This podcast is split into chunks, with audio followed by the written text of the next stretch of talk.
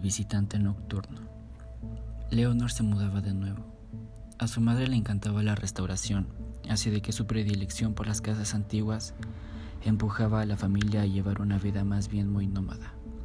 Era la primera noche que dormían allí, y como siempre, su madre le había dejado una pequeña bombilla encendida para espantar todos sus miedos. Cada vez de que se cambiaban de casa, le costaba conciliar el sueño. La primera noche apenas durmió. El crujir de las ventanas y del parque la despertaba continuamente. Pasaron tres días más hasta que empezó a acostumbrarse a los ruidos y descansó del tirón. Una semana después, en una noche fría, un fuerte estruendo la sobresaltó. Había tormenta y la ventana se había abierto de par en par por el fuerte vendaval. Presionó el interruptor de la luz, pero no encendió. El ruido volvió a sonar, esta vez desde el otro extremo de la habitación. Se levantó corriendísimo y con la palma en la mano extendida sobre la pared empezó a caminar en busca de su madre.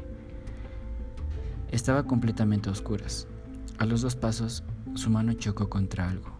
Lo palpó y se estremeció al momento. Era un mechón de pelo.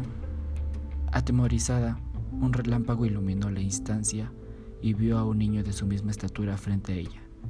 Arrancó a correr por el pasillo gritando, hasta que se topó con su madre. ¿Tú también le vistes? le preguntó.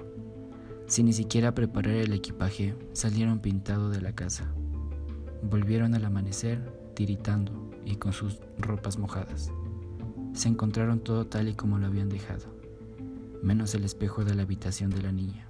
Un mechón de pelo colgaba de una de las esquinas y la palabra fuera estaba grabada en el vidrio. La familia se fue de ahí, de manera definitiva, para dejar atrás aquella pesadilla. Leonora había empezado a ir a un nuevo colegio y tenía nuevos amigos. Un día, la profesora de castellano les repartió unos periódicos antiguos para una actividad.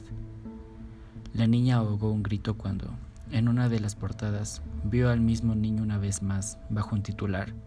Aparece muerto un menor en extrañas circunstancias.